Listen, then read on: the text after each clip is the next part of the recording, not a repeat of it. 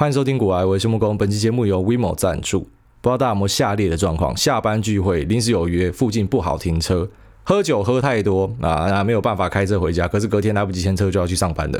那或者是逛街购物手滑买太多，以及南北漂族没有交通工具等等的。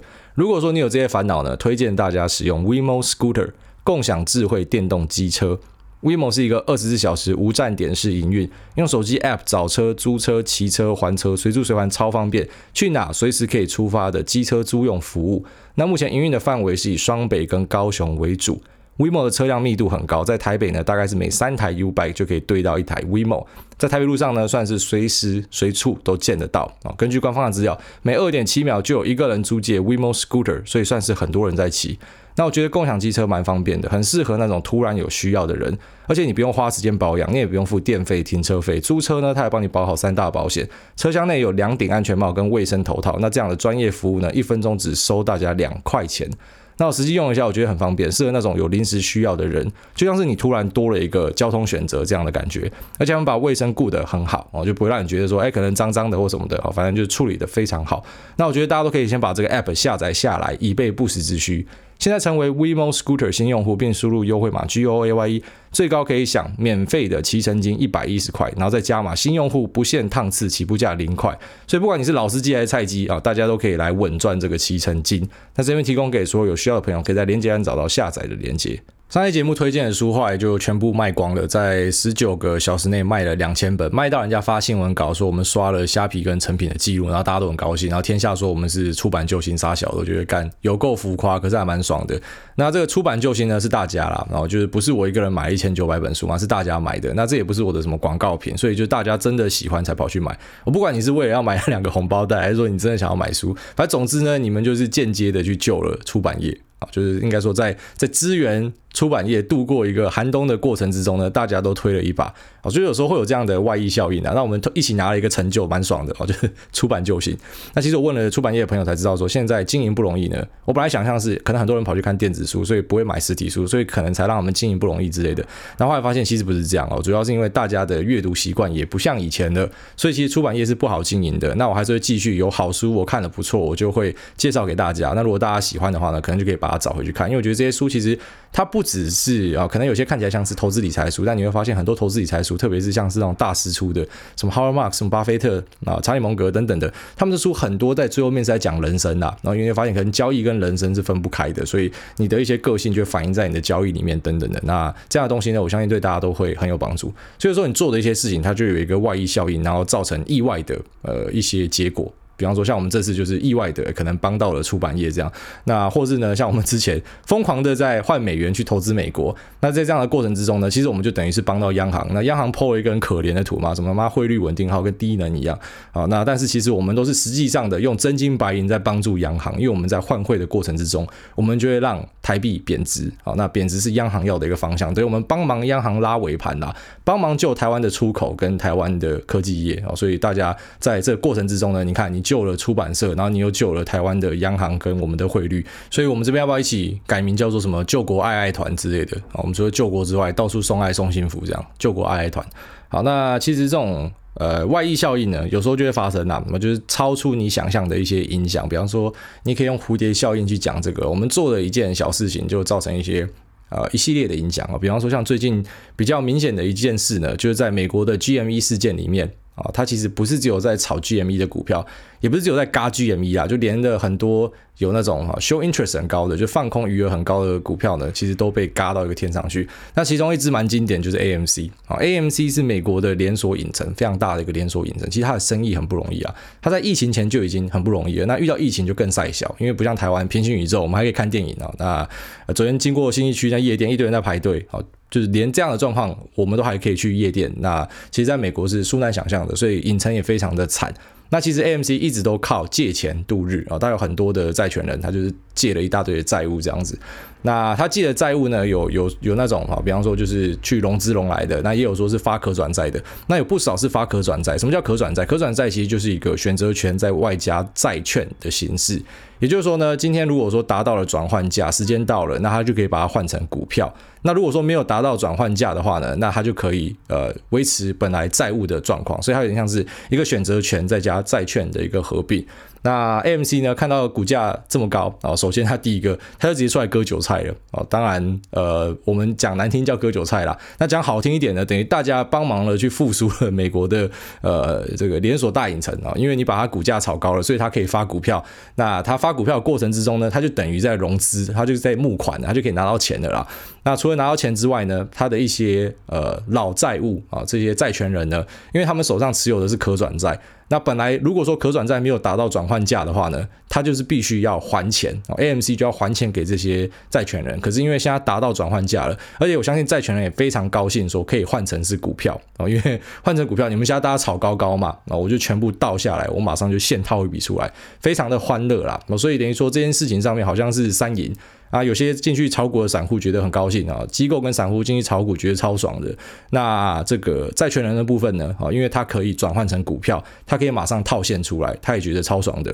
那 AMC 呢？因为其实本来说可转债，假设说没有拉过转换价的话呢，那他们就要还债啊，他就必须要还钱。他现在变成他不用还钱了，他只要疯狂的印股票就可以了，他只要印股票就可以拿到一堆现金，他就可以继续经营了。甚至 AMC 的高层直接出来说，现在呢离破产越来越远了。所以我觉得，哎，就是像这样子，我们做的一些小事情，可能就会造成蛮多后续的影响。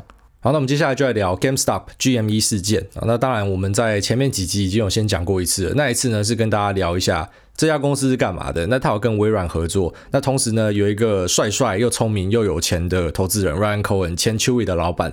那他入股买了一大堆，同时也要进入董事会了，可能会帮忙把这个实体的电玩通路商改造成一个电商通路商。哦，那这样子，我个人觉得，在当时的价格五六十块不一定撑不住哦。哦，他从虽然从个位数这样嘎上来，感觉涨了几十倍了啊。可是老实讲，我觉得如果说有转型成功的话，它不一定撑不住那个股价。但那是几集前。讲的，然后现在呃，GameStop 多少钱？三百多块，好，三百多块，我觉得碰风的成分就非常高了，就是它就是一个进入完全的嘎空的过程哦，short squeeze 或者说 gamma short squeeze，在这样的过程里面呢，才有办法达成现在这个股价。也就是说，现在你要进去的，然后假设你是听我上上集讲，哦，它可能有基本面，你要记得这条件已经不一样了，因为那时候是五十几块，现在是三百多块，好，所以我们。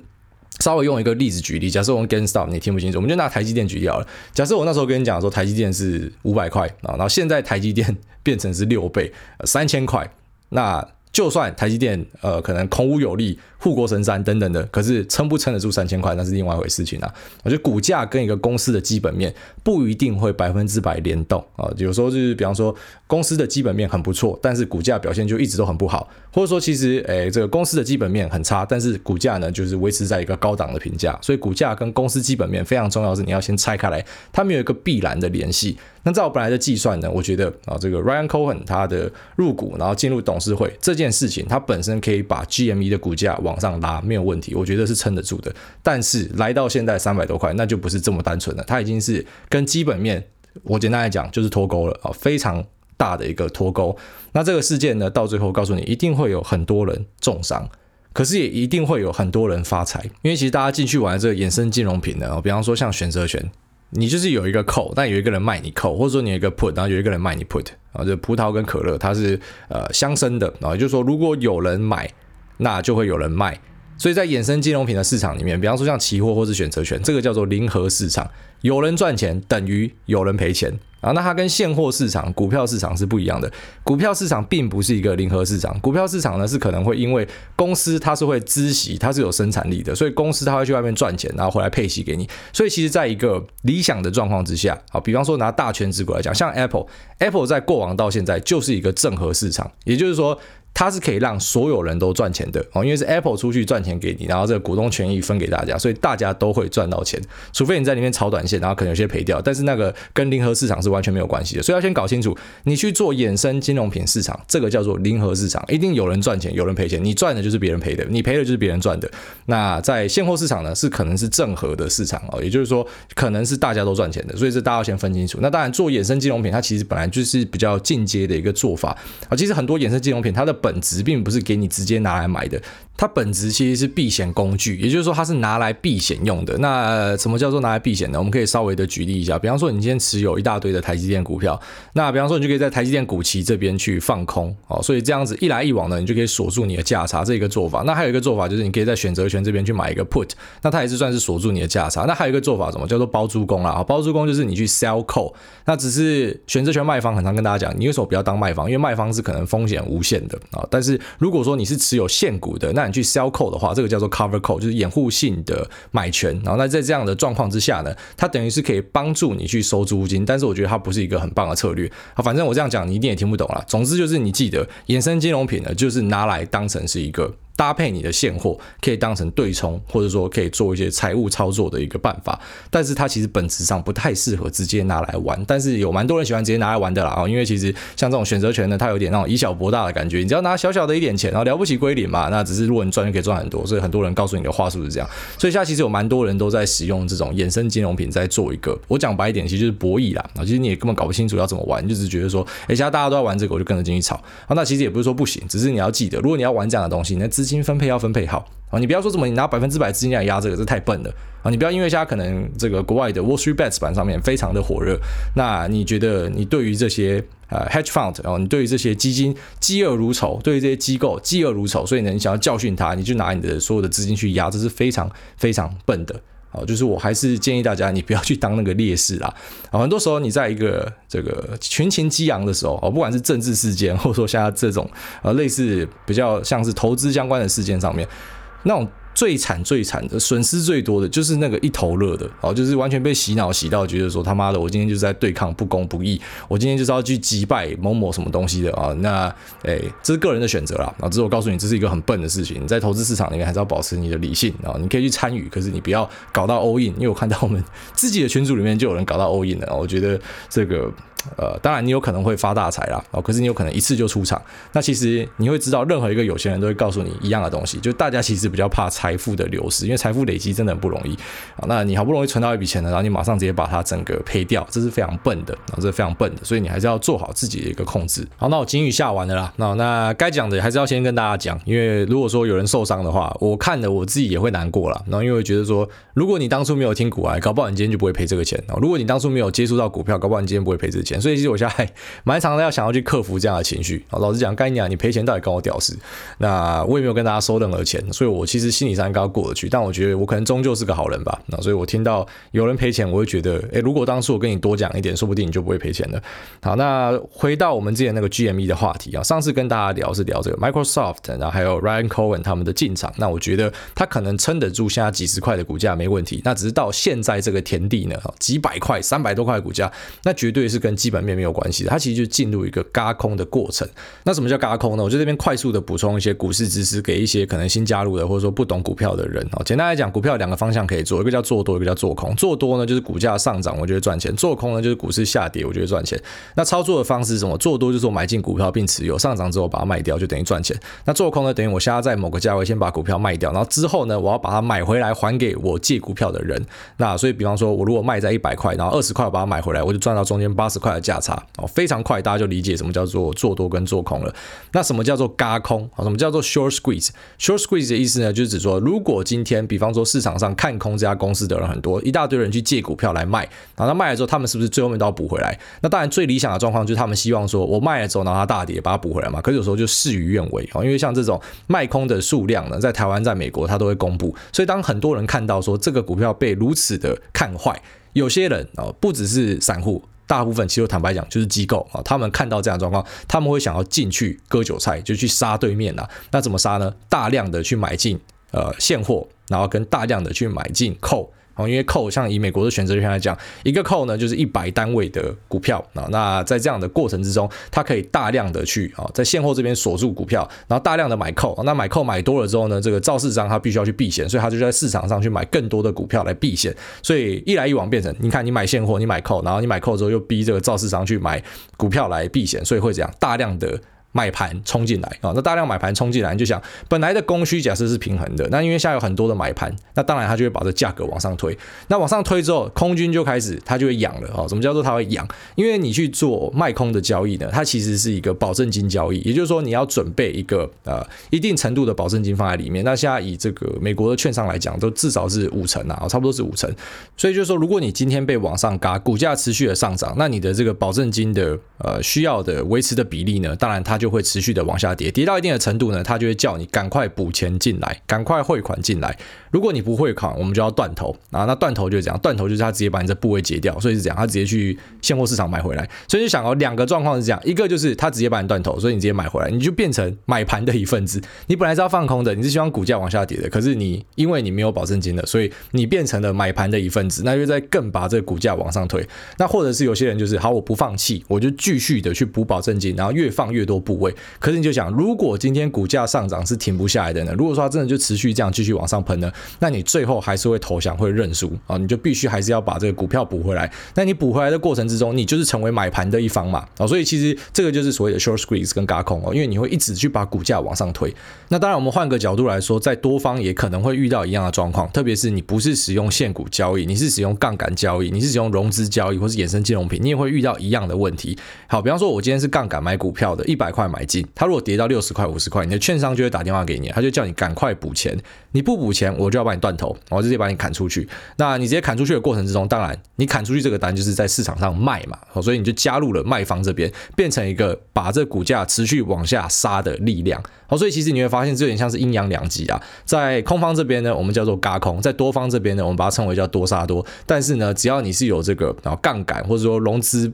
或者说这个呃衍生金融品部位的人呢，你可能都会遇到这样子的问题。好，不是说这个空方是完全没有人权的，应该说多方如果在一个好，比方说大量的人去融资的状况之下呢，也是可能会发生踩踏现象的。好，那把基础知识讲完之后呢，我们就可以进入我们的正题啦，就来聊这一次 GameStop 的 Short Squeeze 跟 Gamma Short Squeeze 到底是怎么发生的啊？Short Squeeze 就刚刚前面已经跟大家聊过了，反正就是因为你的保证金不够嘛，那你也没钱补了，你就被强制回补，所以你成为买方的力量，更进一步的推升股价。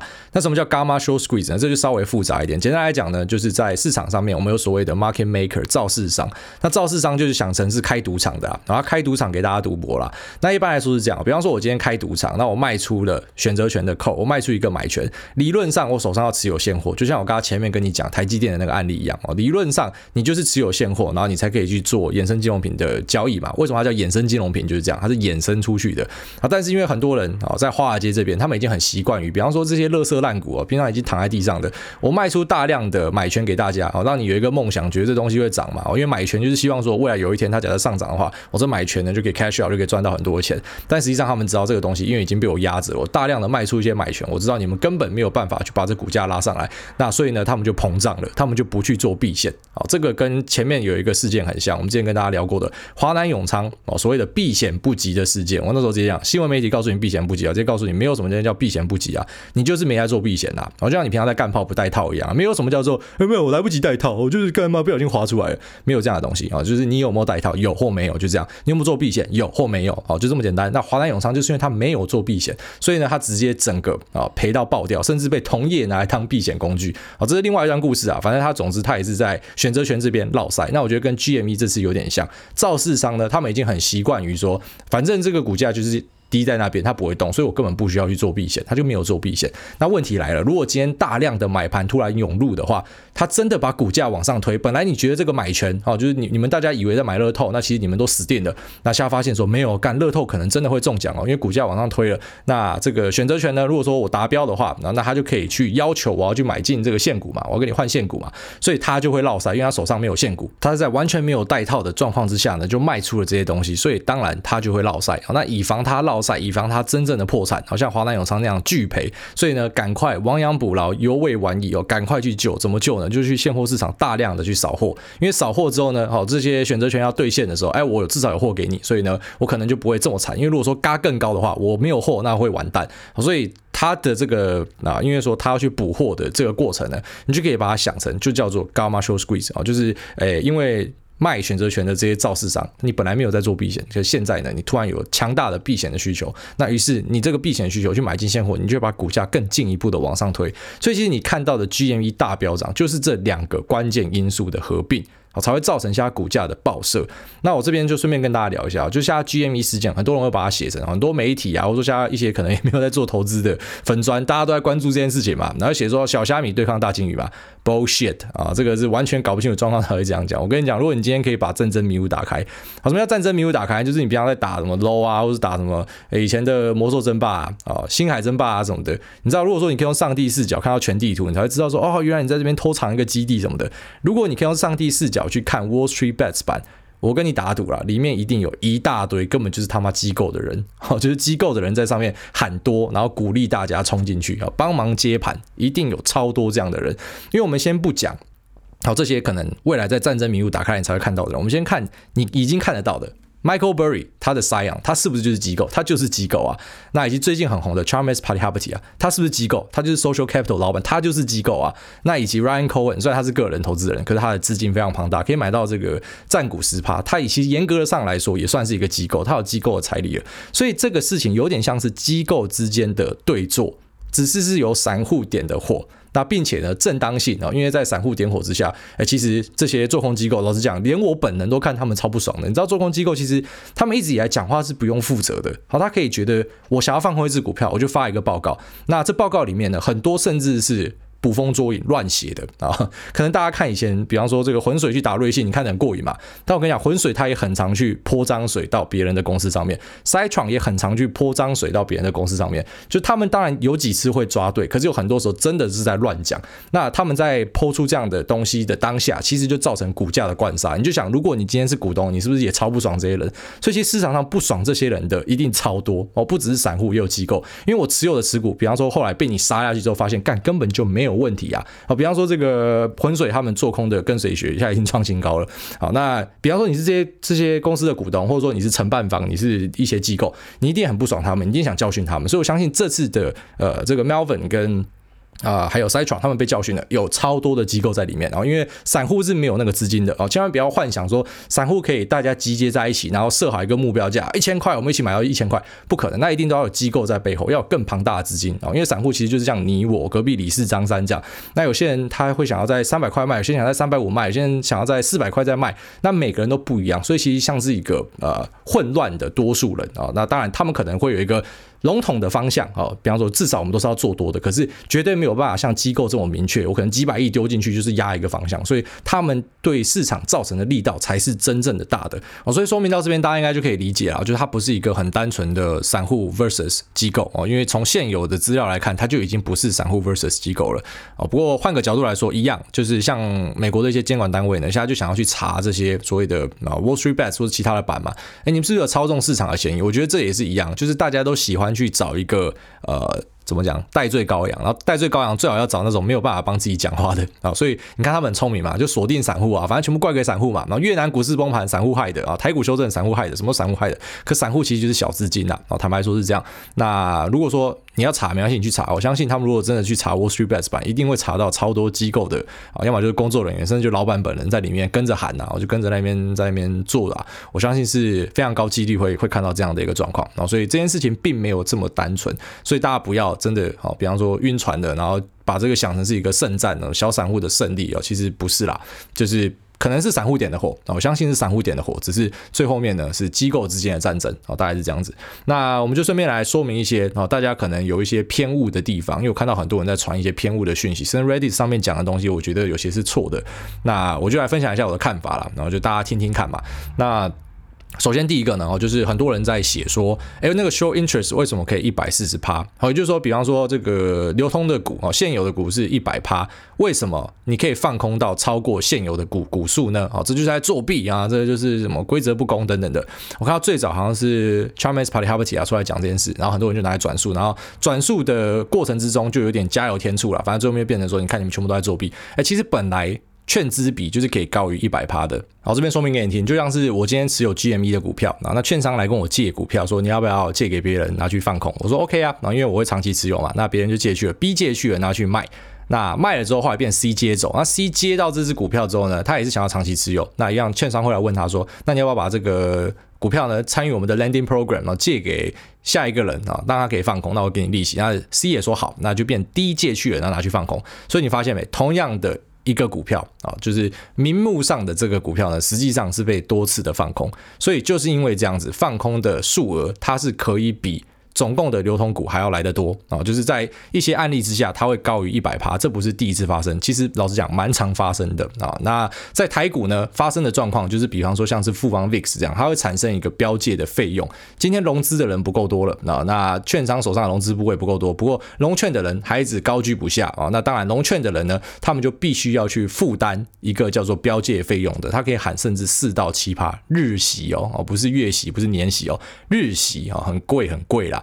啊，那其实就跟这次 GME 的事件一样，你发现几个非常热门的放空标的，比方说 Virgin Galactic 啊，这个 SPC，比方说 GME，好，那像这些股票，你去查它的这个啊借券的费用。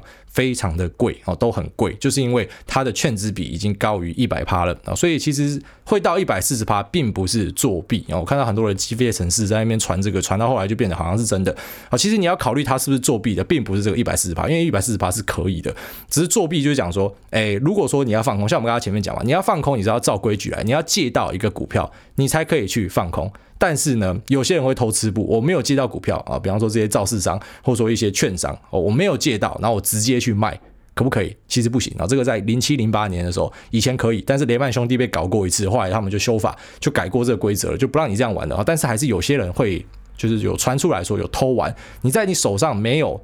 股票的时候，你就先去放空，然后之后赶快去找股票回来补，有点像是无券放空，那这就是作弊啊！所以这个跟超过一百趴是两回事啊，它是完全的两回事。就算今天没有超过一百趴，啊，券资比没有超过一百趴，它也可以这样作弊啊。那超过一百趴不代表它就一定有作弊，你知道吗？所以两件事其实呃那个逻辑上要把它拆开来，因为它不是一样的事情。但其实现在有很多应该是。我想可能是新股民啊，或者是一些可能本来不是在专精在股票这边的，然后想要讨论这件事情，然后可能就把很多东西混在一起讲啊。那把这个呃 Chalmers Palihapitiya 的这个说法呢，就引申成说，哇，原来这个整个金融环境都在作弊啊。其实不是这样子啊，就你不可以直接盖棺论定是这样子说。所以说到底有没有裸卖跟券资比高一百趴是完全两回事啊。再再提醒一次，券资比高一百趴是完全可以的，是合理的。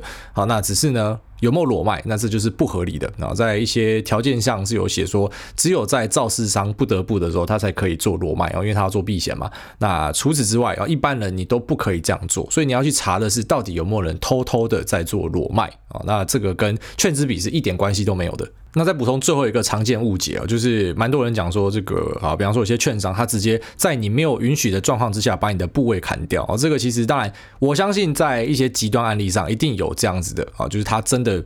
就是比方说做一些作弊的事情很恶心哦。其实我觉得关厕所这件事情当然本身是很恶心的，但是我还是鼓励大家，因为我们不要把很多就是明明是规矩上你可以把它搞清楚之后，然后你可以让整个正当性变更高的东西，然后混在一起讲，让你的正当性变很低。就像每次的什么游行抗议里面，就会有人去烧车子，然后怎样嘛，然后就让你们正当性变很低嘛，去打砸抢，类似这样。我觉得其实这件事情本身是一个很酷的事情，但是因为就是有太多杂讯被混在一起了，像刚刚那个前面的券资比，然后还有诶这个哦，就是说很多人讲说自己的部位被砍掉，但是其实。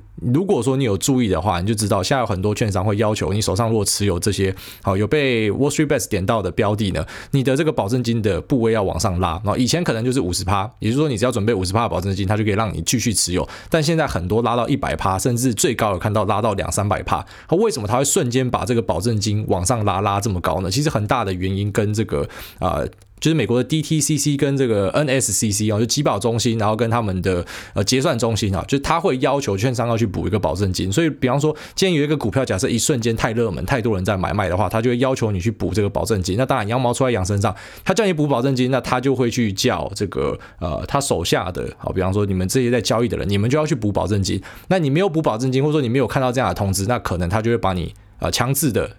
直接把你的部位给清掉啊。不过其实这件事情，他如果要完全合理的话，要合法的话，他应该是在他要先催告你，要告诉你说，哎，你要赶快补保证金，那你不补我就把你砍掉，就合理啊。但如果说你是直接就被砍掉的，那就有问题啊。你要去看一下你的券商有没有公布这样的一个讯息啊。所以我们就不要再帮忙去传递一些就是不对的消息哦。这件事情是一个很酷的事情，可是我们不要去传递不对的讯息。那最后面就来总结哈，就是这一次的事件呢，我个人觉得它对于对冲机构的打击，就是这些放空机构的打击呢，其实是非常好的，因为他们其实一直都这样子在放话。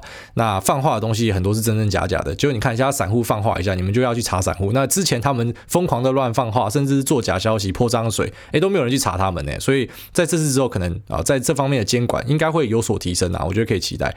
那再就是关于券商的部分，比方说很多人就因为这样就再也不信赖 Robinhood，就包含说刚刚前面提到的，可能有些是真的被强制平仓哦，完全没有道理的，也没有通知你说要补保证金啊，类似这样。那或者有些直接关厕所不让你交易，觉得很恶烂嘛。我觉得呃这个东西其实也是看你怎么思考啦。那我觉得刚好就是让一个券商迭代啊，比方说我不我相信它不会倒掉，它可能会衰落一阵子，但是呃会有新的券商出来之类，会有更多的竞争，这是可以期待的啊。比方说像前面的哦成为 Reddit 英雄的 c h a r m e s Palihapitiya，他就趁机在跟大家广告他的这个 IPOE 啊，Ticker 是 IPOE，那这家公司呢叫 SoFi 哦，就是他们未来也会做交易相关的，或者说什么 Square Cash App 等等，就在广告这样的东西嘛啊。那我我个人是觉得，当然我期待，比方说 SoFi 或是啊 Cash App，等到你有一天爬到 Robinhood 的位置。啊你变成首屈一指，大家在用我券商的时候，你可以维持你的格调啊，但是我觉得很难啦。为什么 Robinhood 会有一些奇怪的作为呢？我觉得很大的原因跟他的啊，因为 Robinhood 是免费券商，那那我我常跟大家讲一个观念啊，就是说你要么就是看广告，要么你就是付订阅钱啊，就是这个东西世界上没有任何一个东西是可以免费给大家的。所以，比方说你超不爽 YouTube 的广告，那你就去买 Premium。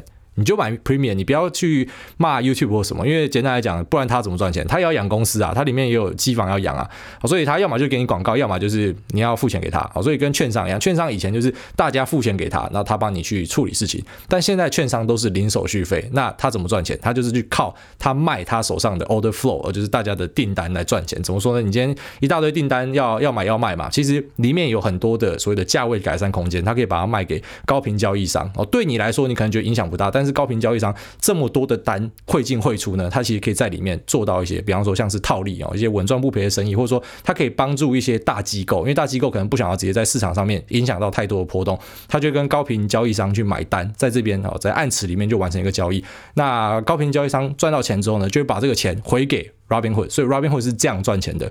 那 Robinhood 的最大客户就是 Citadel，那 Citadel 呢就是 Melvin 的投资者，然后就是这一次要放空 GME 的。所以认真来说，这就会有利益回避的问题啊。因为其实，在 Melvin 他放空 GME 后来出现财务危机的时候啊，Citadel 有出手，就是他有在帮忙出钱投资更多的钱给 Melvin。那你就想，他当然不希望 Melvin 继续被嘎嘛，所以他会不会就有可能会叫他？就是最大的，诶，他的其中一个客户 Robinhood 啊，就是他，因为他给 Robinhood 很多钱嘛，甚至严格上可以说算是金主的一种了。他有没有可能就叫 Robinhood 说，哎，你你偷偷的关个厕所之类的啊？就会有这样子的一个联想啊。那我个人觉得，当然我期许 SoFi 或是 Cash App 啊，因为现在很多人讲说这可能会取下取代 Robinhood 啊，那我当然期待他们会有这样的格调。但是老实讲，羊毛出在羊身上了，然后除非说大家是付钱去啊，比方说每一笔交易呢都被他扣手续费，那我相信他可以维持正直，而且他也。应该要维持正因为他要收你们的钱。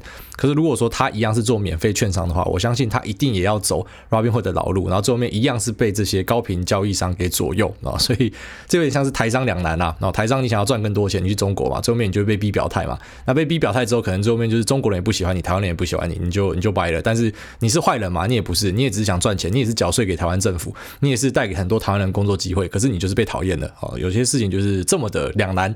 好，大概是这样好，这是我的一些看法，分享给大家。那接下来我们进入 Q&A 的部分。第一位 L L。A O B X B I S J，他说多给你一点星星，那总共给我十颗星。他说去年十月开始听，每集都有听，那时候连户头都没开，那今年才开始动作。感谢艾大跟我说了很多投资的观念，根本就是启蒙导师。虽然还没有开始获利，先给艾大拜个早年，新年快乐。对了，艾大，请问之前接的保养品最推荐哪一款？比较适合懒直男用的？最近还有折扣吗？诶，那个我们的那个股癌传送门哦，在连接栏你可以找到这股癌传送门里面有一个广告折扣目录，你可以去里面挑。我觉得那里面的东西。因为我都是有用过啦。啊，其实保养品对我来说啊，就都是保养品啊，都是不错的保养品才会介绍给大家，所以你可能还是要找一个适合自己的，因为其实保养品这种东西蛮吃你个人的肤质啊，还有你的体质什么，所以可能会不太一样。下面一位 Blue Button 他说搬酒瓶把藤五星吹吹五星五吹星捧啊哪次不捧？像请问主播有没有关于 KY 股系列要注意的事项呢？专业抬轿小韭菜兼癌细胞。呃，这个 KY 股当然最近风声比较不好，因为又开始有很多 KY 股爆掉。但其实老实讲，呃，就算你不是 KY 股啊，你要做假账，你也可以做啊。会计师也不一定查得到啊。但现在 KY 股给人家印象就是，因为他公司是在海外的嘛，所以呢，他做假账更方便、更难查之类的嘛。有人会有这样的想象啊。但其实老实讲，有很多 KY 股是非常好的公司，像什么世星 KY 就是一个嘛。那其实有很多 KY 股真的是很赞的哦，所以我不觉得说 KY 股它就完全不可以投资。那 KY 股它还是有一些优势啊，比方说第一个就是它的股息呢，算是海外的所。得啊，那也因为是海外的所得，所以呢，它不会被扣到二代健保补充费。那呃，海外所得它就是有这个啊，比方说超过六百七十万的部分要课所得税二十趴嘛。那对于一些很有钱的富豪来讲，因为他可能富人税非常高，所以二十趴哎就还好，他就可以。这个就比较可以接受。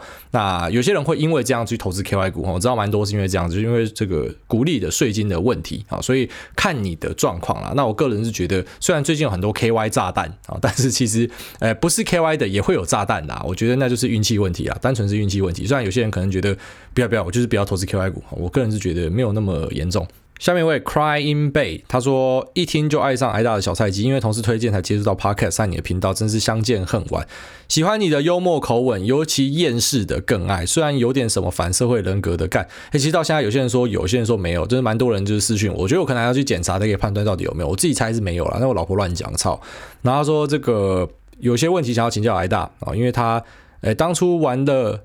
美股啊，小赚了几万，然后原本想说乖乖存着，但是因为相信双 T 的价值。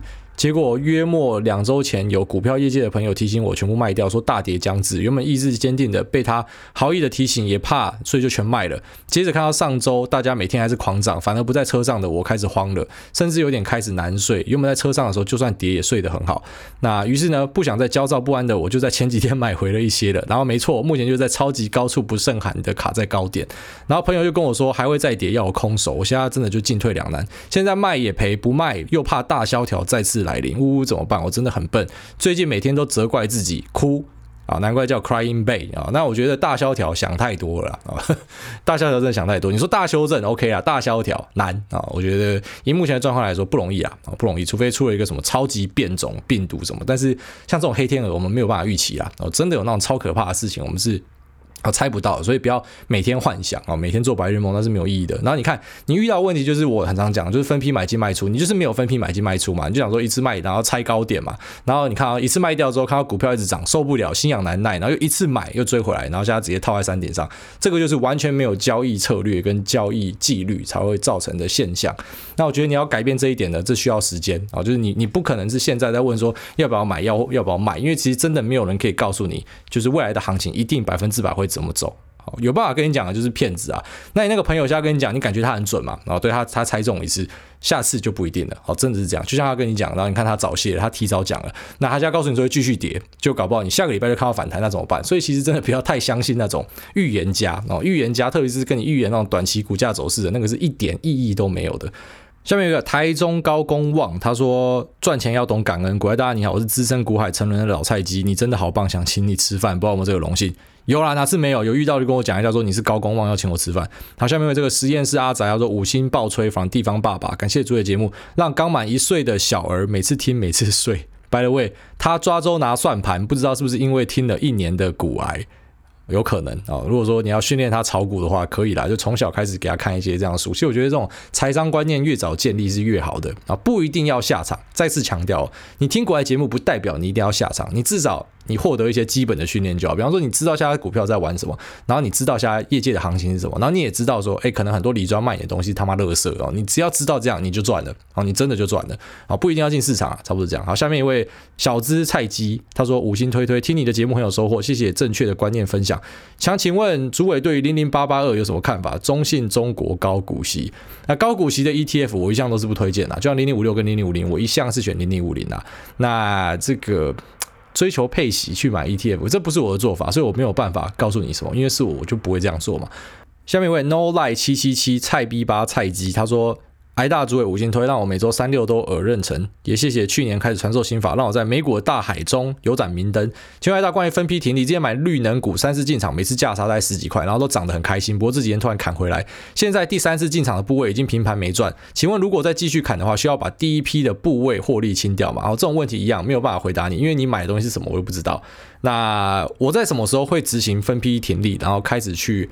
呃，比方说把这个部位清掉呢，很简单，就是在机会成本的条件考虑之下，我有更好的选择，我才会这样做。啊，因为你买进一个标的，但除非你摆明就是我来投机炒短的，好像这是 GME AMC，我就是进去轧空玩爽的啊，那是例外啊。那你可能就很严格的设定一个啊，我我到什么时候 trading stop，我要停损，或者我要停利出去啊，玩够了就好了，然后留一点点做纪念，这样是 OK 的。但比方说一般的投资，理论上你都会有一个，你真的看好这家公司，你才会买嘛。那你就想哦，如果你看好一个，比方说看好电动车业界，看好绿能，你买。